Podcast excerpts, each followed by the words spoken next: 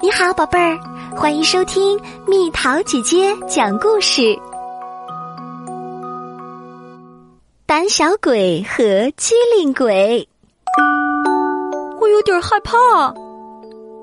胆小鬼杰克对他最好的朋友机灵鬼说附近好像有个怪物，太可怕了。：“别傻啦！”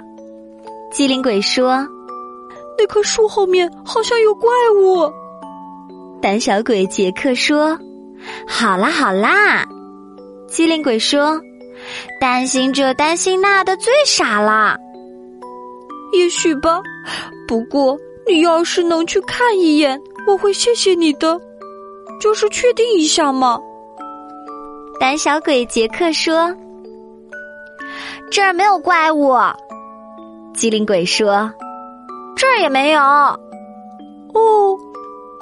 胆小鬼杰克说哎呀，工具房里好像有个怪物，它长着尖尖的牙齿，吓人的头发。：“真不知道你哪儿来的这些想法。”机灵鬼说不管怎样，：“胆小鬼杰克说，你要是能去看一眼，确定真的没有，我会感谢你的。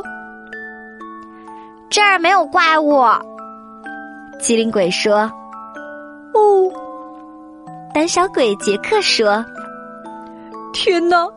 那边的戏水池里好像有个怪物，它会冷不丁蹦出来，阴森森的朝我笑，冲我瞪眼珠子。哎呀，我的天！”机灵鬼说：“你的想象力可真够丰富的。”随你怎么说，不过你还是去看一眼吧，我会感觉好一些的。安全起见嘛。这儿没有怪物。机灵鬼说：“这儿也没有。”哦，胆小鬼杰克说要是门后面有个怪物怎么办？：“胆小鬼杰克说，他每只手上只有两根指头，从信封缝里盯着我，伸出可怕的舌头来，怎么办？哎呀，胆小鬼杰克，你必须明白，这种事永远不会发生的。当然不会。不过你要是去查看查看，我就感觉好多了，以防万一嘛。这儿没有怪物。”机灵鬼说：“这儿也没有。哦，”胆小鬼杰克说。要是桌子底下有只怪物怎么办？它长着瘦长瘦长的大脚，从桌子底下跳出来，简直要把我吓昏了，怎么办？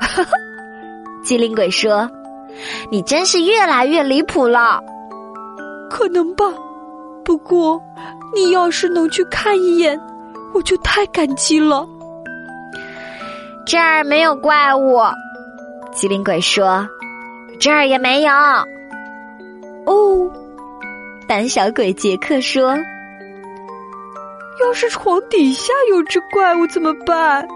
它穿着吓人的短裤，戴一顶礼帽，专等我快睡着的时候跳出来，牙齿磨得嘎吱嘎吱响，让人心惊胆战，吓得我夺窗而逃，一阵风似的逃命，怎么办？：“胆小鬼杰克，你简直太异想天开了。”机灵鬼说没错，话虽这么说，要是你能去看一下，我肯定能踏实的睡个好觉。：“这儿没有怪物。”机灵鬼说：“这儿也没有。哦，谢天谢地，我们睡觉去吧。”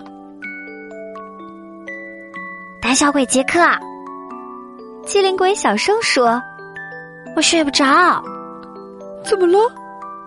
胆小鬼杰克问：“我好像听到床下面有袜子的声音，我最害怕袜子啦！”嘘，袜子说话了。